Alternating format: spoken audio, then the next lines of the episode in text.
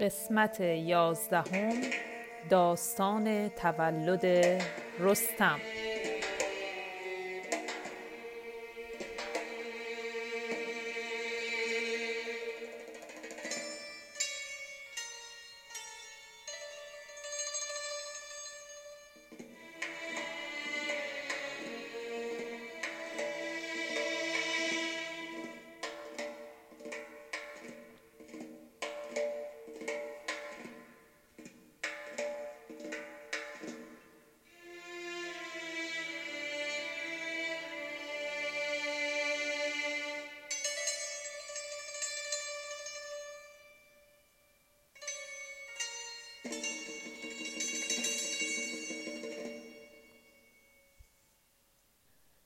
همونطور که تو قسمت قبل شنیدید زال با نامه پدرش رفت پیش پادشاه و رضایتش رو برای ازدواج با رودابه گرفت و بعد پیش پدرش برگشت.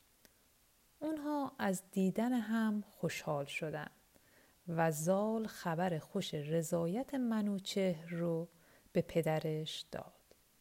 سام هم به اون گفت وقتی تو نبودی زنی باهوش و با درایت به اسم سیندوخ اومد تا مسئله ازدواج شما رو حل کنه.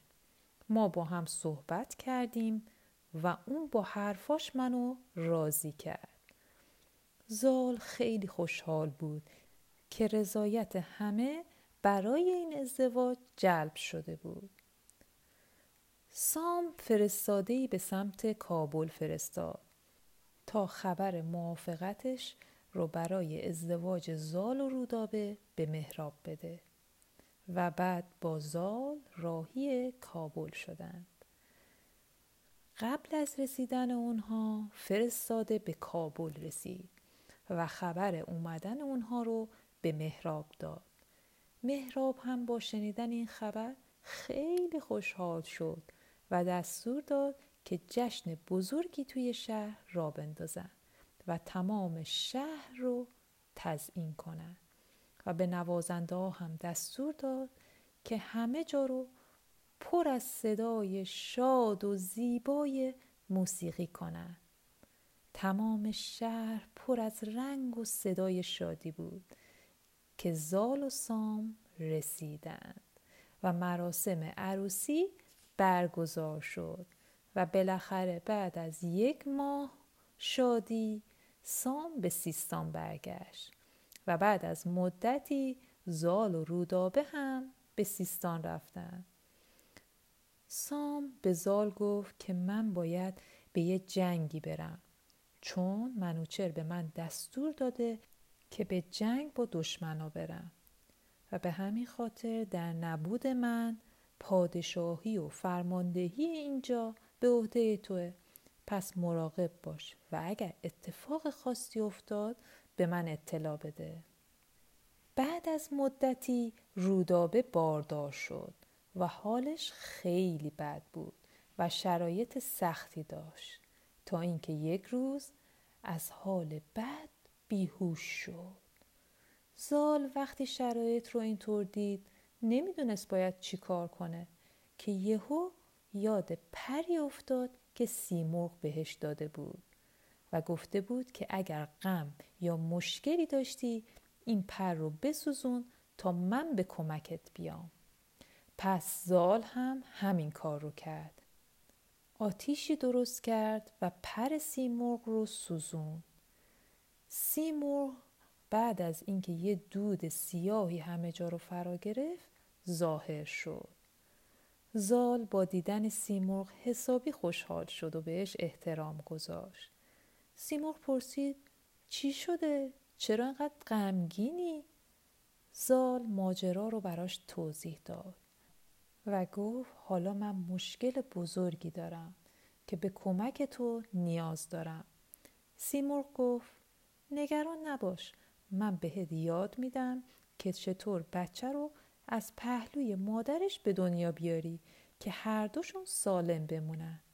بعدم گفت این بچه بعدها یه پهلوان بزرگ و نامدار میشه که همه بهش افتخار می‌کنن.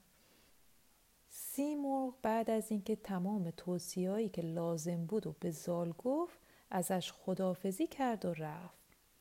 زال هم توصیه ها رو مو به مو انجام داد.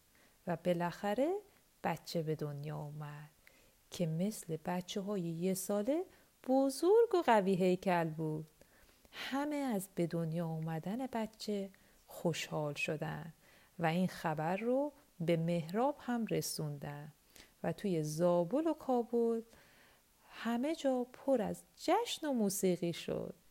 اسم این بچه قوی هیکل رو رستم گذاشتن که رستم یکی از قهرمانای اصلی داستان ماست.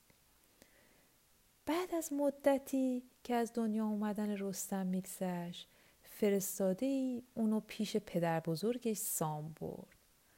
اون از دیدن نوش خیلی خوشحال شد و به فرستاده انعام خوبی داد و گفت تا حالا دنیا بچه ای به این قوی هیکلی و تنومندی ندیده. مدتی از دیدار پدر بزرگ و نوه گذشت که سام دوباره دلتنگ رستم و زال شد و تصمیم گرفت به دیدنشون بره. اونها بعد از مدتها دوباره دور هم جمع شدن و مهمانی بزرگی گرفتن که دوباره مدتی رو با هم به خوبی و خوشی گذروندن. در آخر بار دیگه سام به زال نصیحتی کرد و بهش گفت که هیچ وقت به کسی بدی نکن و سعی کن پهلوان خوبی باشی. تو این مدت که زال و سام درگیر تولد رستم بودن تو قصر پادشاه منوچر اتفاقای دیگه ای داشت میافتاد. منوچر دیگه پیر شده بود. و ستاره شناسا و طالبینا بهش گفته بودن که یه اتفاق بد قرار تو آینده بیفته که به حکومت شما آسیب می‌زنه. منوچر بعد از شنیدن این خبر با پسرش نوزر صحبت کرد و گفت این تخت پادشاهی موندگار نیست. نباید بهش دل ببندی. من 120 سال سن دارم. و سختی های زیادی رو توی دوران زندگیم کشیدم. و به فرمان جدم فریدون به کینخواهی پدر بزرگم ایرج از برادراش سلم و تور رفتم و سعی کردم جهان رو از بدیها پاک کنم. همونطور که فریدون پادشاهی رو به من داد منم می‌خوام پادشاهی رو بعد از خودم به تو بدم. فقط باید خیلی مراقب باشی. فرماندهی کار آسونی نیست. حواست باشه هیچ وقت از مسیر خدا که مسیر راستی و درستی خارج نشو که همه چیز دست خداست.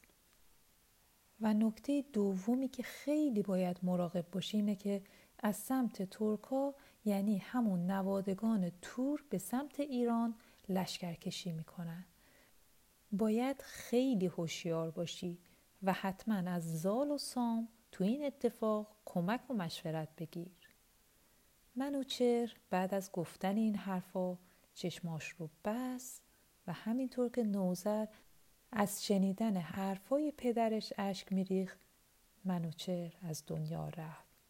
و از اون فقط تو دنیا حرفا و رفتارای خوبش باقی مون تو قسمت بعد منتظر جنگ بزرگی باشید که تو ایران قرار اتفاق بیفته.